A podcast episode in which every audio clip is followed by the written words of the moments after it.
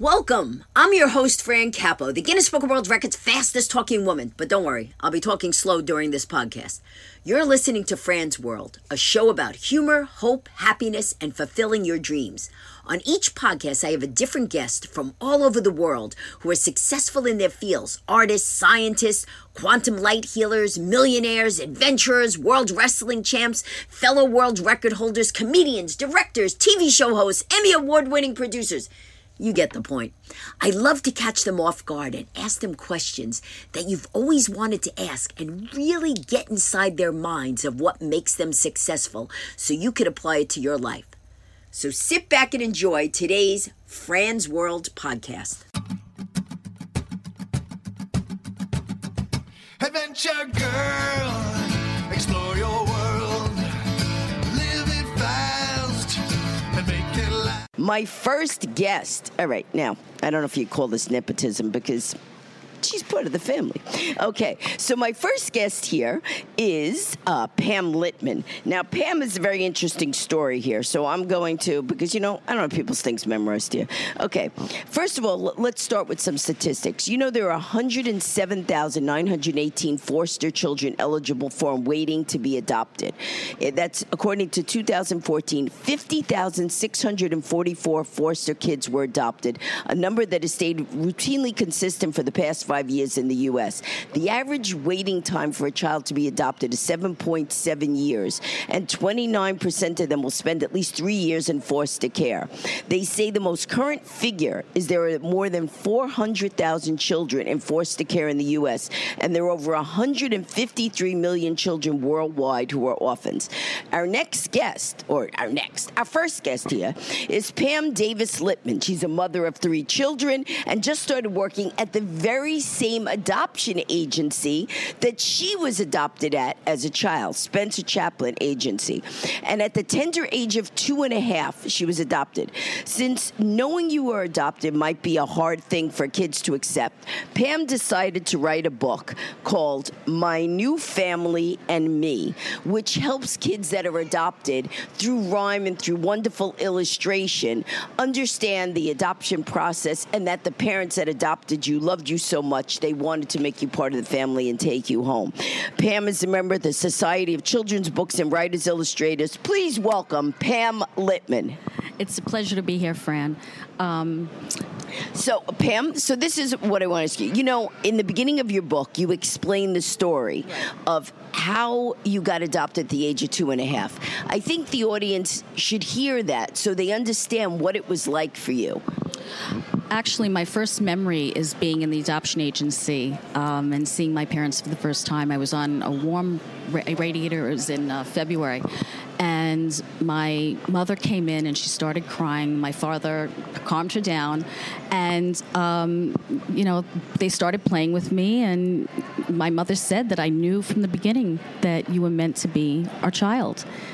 And, um, it just it was i actually have vivid memories of being in court um, but those were my first memories Now, so when you say when you say your mom, you're referring to your adopted mom. adopted mom yes Okay, now, just out of curiosity, did you understand that you were actually being adopted? Did you, say, or did, how did they tell you that you were meeting these two people that might take you home?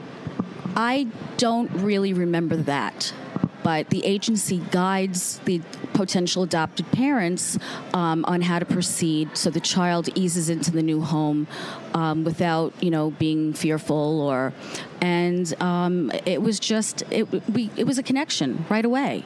Uh, i even look like my adopted mother Oh, well, that, that's an extra plus if you're out in the street and someone says, "Hey, wait a minute, is that kid yours?" You Yes, know? absolutely. Then, then you look, then you look like the mother. Now, um, in in your book, um, it, you said that it was the Louise Wise Adoption Agency in New York City, but actually, the cool thing is now you work for Spence Chapin Agency, which you said is the same adoption agency. Is it? It's a sister agency.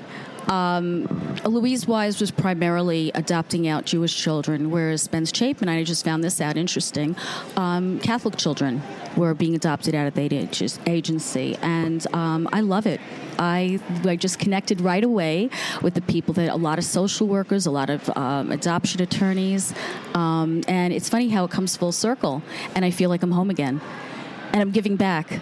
Well, now, so that's really cool. So you got adopted from that agency. Did you know the name of the agency that you got adopted, or as you were an adult, you said, Where did I get adopted from? As an adult, and information started coming out, and I was curious about my background.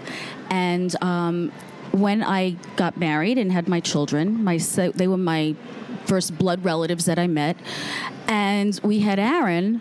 And my husband and I are both dark. And who's Aaron? Aaron's my oldest son. He's 24, and he came out. He's a towhead, blonde as blonde can be. And I knew absolutely nothing about my medical history, which was so important because the doctor would ask me when I was pregnant. I didn't know. So that's what prompted me to find my biological parents.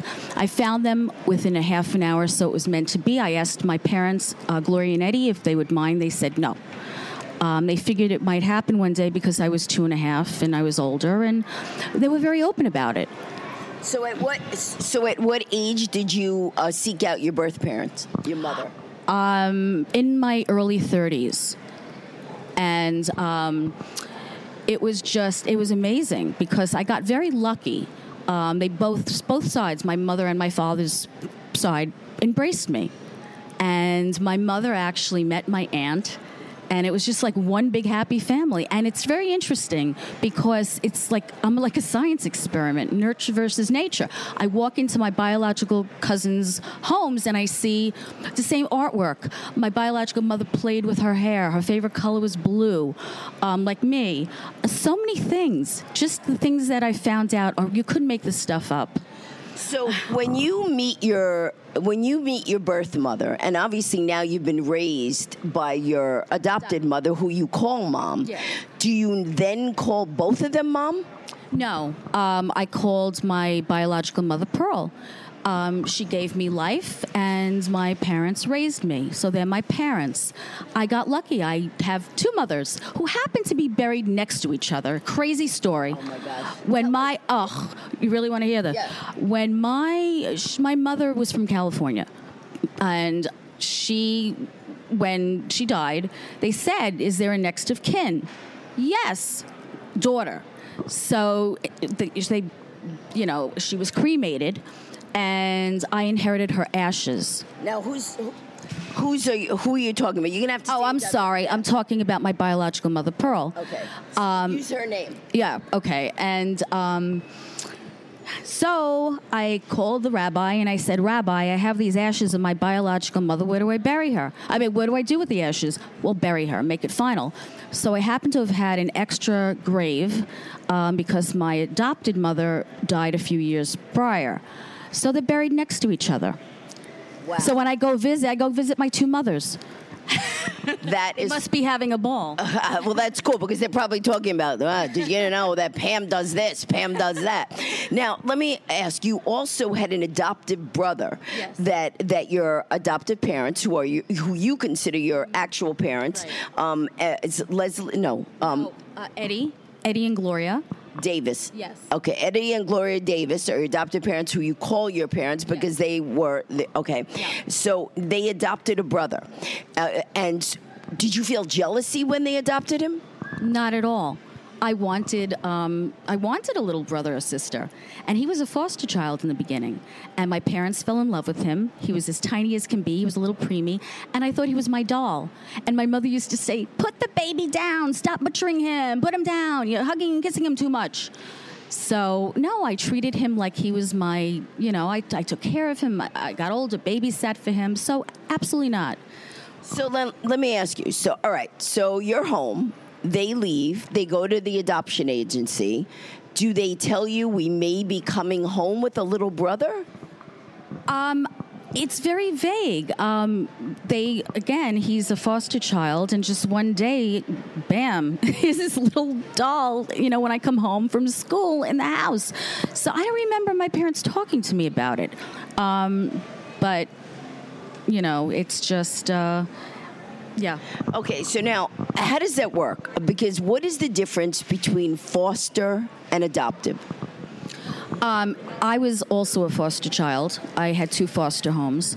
Um, and the difference is, is when you're a foster child, the uh, families take you in um, and hope that you will be adopted, and they keep you there until you are. Um, unfortunately, a lot of children um, are adopted later on in life. Um, but I was, um, my mother actually, my biological mother wanted to keep me, but she wasn't able. She said she loved my father. They had a nice little romance. And um, so I was in foster. She wanted to keep me, so I was, I was not available to be adopted. So I was in two foster homes. Um, and my they called my parents, my adopted parents, one day, Louise Wise, and said, "Come, to, run to the agency. Um, we have a little girl who's available for adoption. Obviously, my biological mother um, had relinquished and signed the papers finally, and." Again, it was just love at first sight. Now, I, I understand. So, legally, what happens is once the mother gives the child, the birth mother gives the child up for adoption, once she signs those papers, she no longer has parental rights. And then the adopted parent, she can't take them, say, oh, I changed my mind, and take them back. So, she gets to keep them. Now, what is the criteria for people to adopt uh, a child? Uh, can they be single? Can they be gay? Can they be, you know, trans? I mean, what are the, the requirements? Anything. Today, um, thank goodness, people are more open minded and love is love. As a matter of fact, I'm uh, marching in the Pride Parade on Sunday with my daughter um, and people from Spence Chapin. And a lot of same sex marriage couples are adopting children. As a matter of fact, I made friends recently with Rob Shear, and he's amazing. Um, yeah. By the way, Rob was going to be a guest today on the show. Unfortunately, uh, he had a uh, kidney stone and he wasn't able to come, but we invited him next month. He'll be on the show and he'll be able to talk about that. And he's got a fascinating story, and Pam had introduced me to him.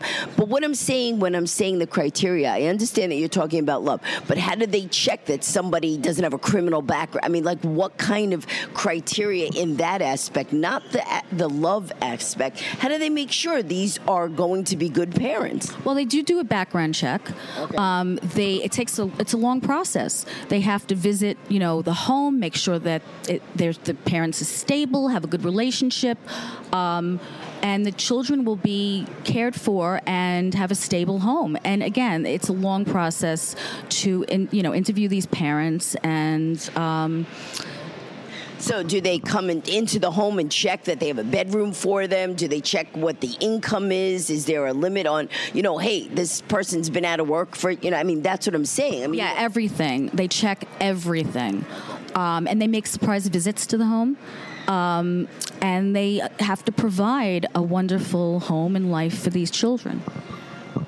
Okay, well, that's good to know because you don't want a child going from, you know, the fire into the fire pit. You want to make sure that the child is adopted into a good home. Now, it's not cheap to adopt. I know it sometimes depends. It's, it could be anywhere from $40,000 to $34,000 if you do independent. Um, but if you're a foster parent, it's only like between zero and $2,500. So if you wanted to be a foster parent and help out a kid in the meantime, you could do that. Pam, what is the name of the agency that you work with again? And can you give us their website? It's Spence Chapin, and the website is spencechapin.com. And they're on the Upper East Side of Manhattan. And um, it's they also have uh, the foster children come in and they put on shows for the children on Sunday and and I'm getting actually involved with the the galas and stuff like that. So this is all new to me and I love it. You know what? I love that it came full circle. I love that you were adopted. I love that you're now in my family, and I didn't even know you were adopted. I love you, Fran. and uh, oh, see, this is like a love fest. and um, I didn't even know. I didn't even know that you were adopted till you came out with the book. Fran, a fun fact. Yeah. Your father in law, Basil Davis, was one of the first family members that I met. Oh, see, I love this. See, and I, luckily I met Basil. There's a lot of fun facts in the family, in everybody's family. They got a lot of fun facts. So, um, Pam, thank you so much for being on and being honest and talking about that. And again, guys, the, her book is called My New Family and Me, written by Pamela Litman, and it's uh, illustrated, easy to read, and in the back it even has a section for kids that are adopted to fill out so they could have their little history in there. I understand you're writing another book. Good luck with that. And folks, we'll be back with more Fran's World right after this commercial break. Thanks for being on. Thank you, Fran. Adventure Girl, explore your world. I'm your host, Fran Capo, and this is Fran's World. It's a show about humor, happiness, health, and you just heard us speaking to Pam about her experience at the uh, adoption center and being adopted in the loving family. And we're going to continue. All right. Now, my next guest, all right, this is going to be a challenge only because I've asked him six times how to pronounce his last name, but okay. so, my next guest I met at an event called Talk Walk, and we were walking over Kensico Dam at Toby Nadler's event, and we just clicked, and he just like had a fascinating um, story of what he was doing, so I invited him to be on today as a guest. So, my guest is Marcel, and his last name is Hava Rimana. Hava Rimana. Hava Rimana. You know what? I don't have the accent. He does. He's got the, you know, magical voice. He's originally from the Republic of Burundi, and he will explain where that is. He's a former professional of organizational behavior and business management in New York City. Today, he is the national champion manager, uh, campaign manager of an organization that promotes financial literacy because a lot of people are just really stupid when it comes to finances. I got $5, let me spend six. No, that's not how it works. The goal is to create a movement to help 1 million families become financially literate. But if I could say the word, financially literate. His organization, World System Builders, conducts workshops in his office and or they visit the communities themselves and the families where they live. Those workshops are free of charge, folks, and consist of debt management, uh, asset accumulation, retirement planning, wealth protection, college planning, building a strong financial foundation, and much more. His home office is located in Middletown Road in the Bronx, but he's going to tell us all about that. So please welcome my guest, Marcel. Now, Marcel, say the last name. Havyarimana. You see what I mean? See how nice he says it? Okay. Now, first, for many who don't know, can you describe where in Africa um, Burundi is? The Republic of Burundi is on the heart of Africa. It's located in East Africa. It borders a small country called the Rwanda, and next to it there is a big country called the Congo, the Democratic Republic of Congo, and then Tanzania. And it's also south of the equator if you're trying to just figure out where in the world. And I've been to Tanzania. Uh, yes, and I loved it. I have not been to your republic, but I've been to Tanzania, and it was great. Now, my son and I climbed Kilimanjaro there. The national language is Kirundi. Can you say hello to my audience in Kirundi? Amahoro neza. Wow, that's a lot for one word. Okay, let me try it. What is that? Amahoro Amahoro neza. Neza. Amahoro Neza. Oh my gosh, that's great. Thank you. Okay, so now we welcomed everybody. Okay, now, Burundi, when I was looking up, is one of the countries in the world. Unfortunately, it's one of the poorest countries, with 90 to 95% of the population lives more than on $2 a day. And it's also one of the most dense um, uh, countries in Africa, with 248 people per square mile. So I think it is fascinating that you, your work, your love, your passion is dedicated to helping people understand how to manage their finances. Yes, that's correct. Uh, being born and raised in the Republic of Burundi and seeing how people are struggling, uh, it's amazing to notice that uh, since I came to America, uh, one of the richest country in the world, people are some many people are struggling as well. So I came to this country. I went to graduate school, Southern Illinois University in Carbondale, and I did a master's in agribusiness economics. uh, I wrote a thesis, which i- Uh, at what age did you come to this country? I was 28 when I came to this country. So I studied agribusiness economics, and my thesis was on coffee, the study of African green coffee market in the United States.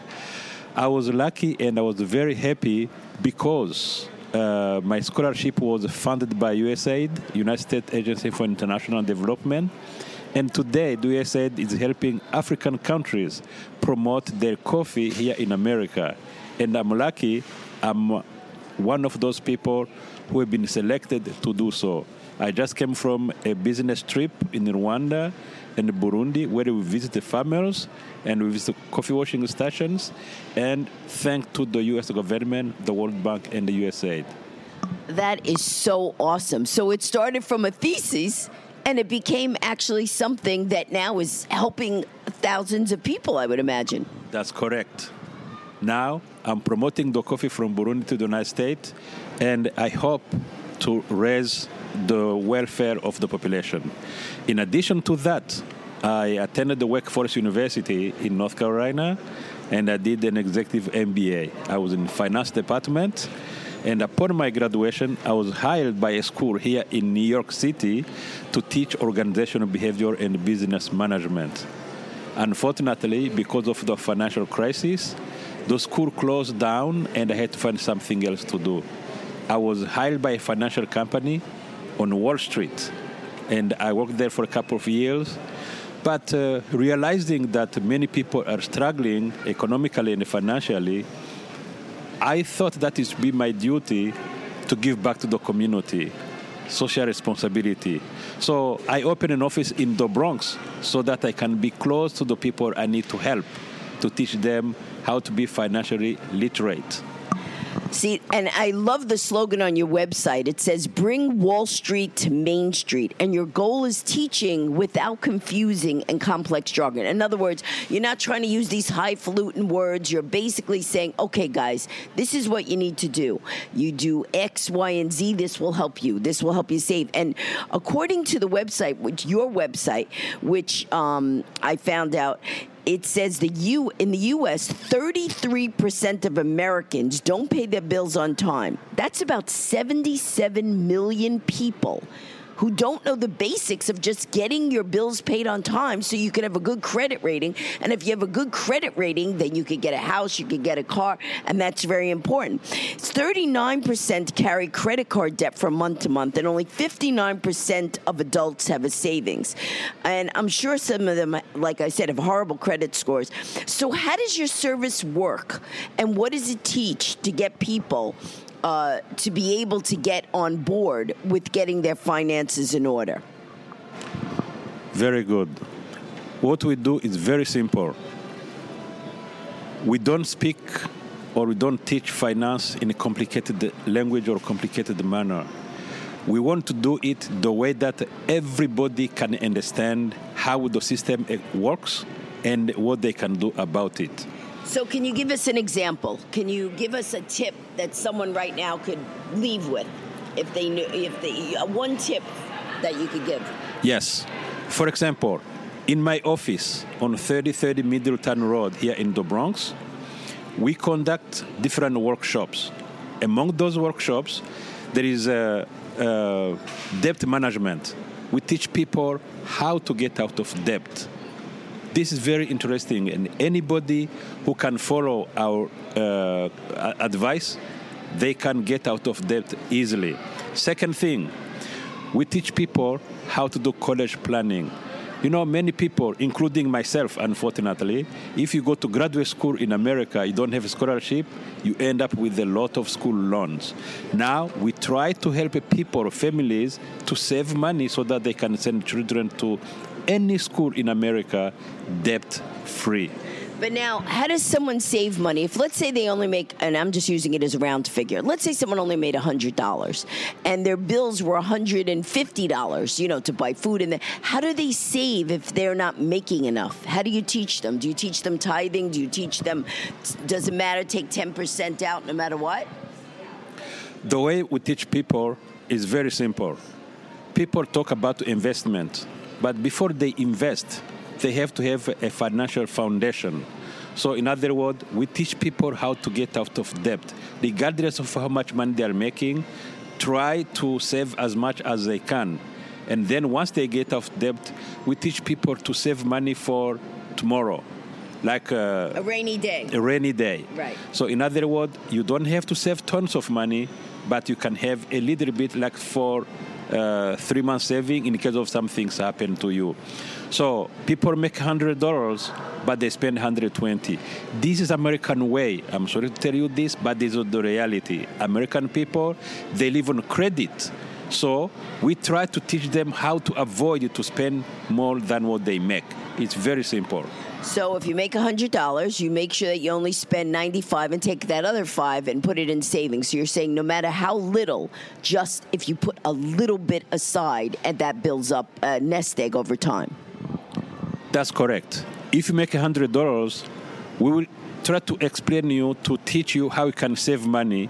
For example, instead of eating out five times a day a week, a week, you can do it once or twice and buy grocery, then then go cook at home. Instead of going out and have a drink every single day, you can wait until the weekend. You do it once a week. Instead of buying three or four cups of coffee every day, you can buy one or two and save money at the same time. Or you buy the coffee from you, and then they get really good coffee. Now, go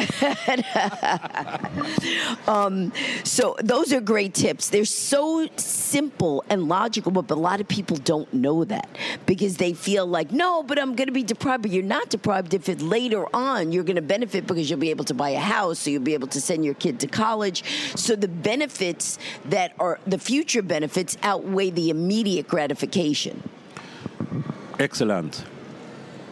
For those people who are listening, if you can come to my office or if you can invite me and I come talk to your communities, your families, I'm sure you remember me forever. I will teach you what the IRS doesn't want you to know. Okay, Very folks. good. Now it's getting real interesting. We're gonna. He's he's got secrets for you that the IRS doesn't want you to know. In other words, how you could save money legally. How you can save money legally and how you can minimize or avoid taxes legally. People don't know that. I know that. And also, I can tell you, I can teach you what banks don't want you to know. It's illegal. I know how to do it. I can teach you, and you can save money. For instance, very simple. Many people, like uh, 85% of the population, they save the money in their bank account. Why? Because it's safe, supposedly, and also it's easily accessible. You can get money from an ATM anytime you want to. But you get how many per- return on investment? Very little. Very little, 0.01 to 2% maximum. So, and then at the end of the year, they, this tax now, and they will send you a 1099 form, and then you have to pay tax on that money. I can tell you, if you want to, where 10 10% of the population save money in 401k, 403b, uh, stocks, mutual fund, real estate, and so on. That's kind of uh, uh, tricky because you don't pay tax now, you pay tax later. My question to you would you like to pay tax on seeds or would like to pay tax on harvest? You understand the difference? I'll teach you all this stuff. You understand that is 95% of the population. Now, 5% of the population, only 5% of the population, they know where to save the money and they can take advantage of taxes. How do they do that? Those who are lucky that make $250,000 per year, they have a lot of financial advisors, Fidelity Investment, uh, JP Morgan Chase, to name the few. But the rest, they don't have any advisor. They don't have any idea of how to do it. That's what I'm doing. I'm bringing this from the Wall Street to the Main Street. I'm coming to uh, talk to the real people, th- those 95% of the population who need those services. And I'm telling you, if we sit down and talk one on one, or or you come to the workshop, you will remember me forever. I remembered you just from the walk. and and again, the wor- the website is worldsystembuilder singular, worldsystembuilder.com. And, you know, you think it may not be important, but it is really important. Unfortunately, they don't teach this in schools, which is something they should because these are the real life things you need to know when you go into the world. And if you get the knowledge from Marcel, there's no reason not to go to Marcel to get the knowledge because the workshops are free, correct? They are free, correct. And uh, if I can uh, add to what she just said, only in the continental USA, there are only three states that are required to teach financial literacy in schools. The rest, they don't. What states? So if you don't get then uh, the education from the school, you don't get education from your home, you don't get education from financial advisor, what do you do? You don't do nothing. So that's why you need to call me 646 400 4154 or visit my website www.worldsystembuilder.com or please come to my office 3030 Middletown Road, Bronx, New York 10461 and then we'll teach you all this that you need to know. We'll teach you what the 5% of the population know and the 95%, the 95% of population don't know. That's my responsibility to give back to the community. Thank you. You know, it, I, I love it because we had a show about love of of people, and now we have a show again. I mean, and Marcel, you're also love of people because you want people to be a success, and it's good for the country when everyone is a success. You don't want people reliving the generation that their parents had, you know, doing the same mistakes. And usually the only thing we could model ourselves after is what we learn. And if we don't learn it, then we have no way of knowing what to do. So you're offering a fantastic service. And um, Marcel, do you have one last thing you want to say to, any, to, to my audience? Yes. Uh, among those workshops that we do or we, when we visit people, I will just give you an idea of what we address, such as uh, are you still suffering from financial losses as a result of the recent economic downturn? Are you concerned about any of the following too many bills or debt, lack of savings or of investment for retirement, lack of preparation for your kids' college education, not having enough protection in case of disability, and so on. Do you want to learn how to learn to send your children to school without debt? Do you want to learn how money works and how to build a stronger foundation? There's tons more stuff that he has here. And so the best thing to do is just go to his website, worldsystembuilder.com. And uh, so I hope you enjoyed the show today. I want to thank our guests again. We had Pam Litman and Marcel Havyarimana. But the main thing is worldsystembuilder.com and Pam's Bick, my new family, and me. This is Fran Capo on Fran's World. Adventure girl, explore your world, Thanks for listening to Fran's World. Like us on Facebook and Instagram and tell your friends about us. The information on this show was relevant to the time of taping. If you have any questions or comments about the show, please feel free to email me at francapo.com. Until next time, remember, you control your world, and I thank you for pushing the button and spending time in mine.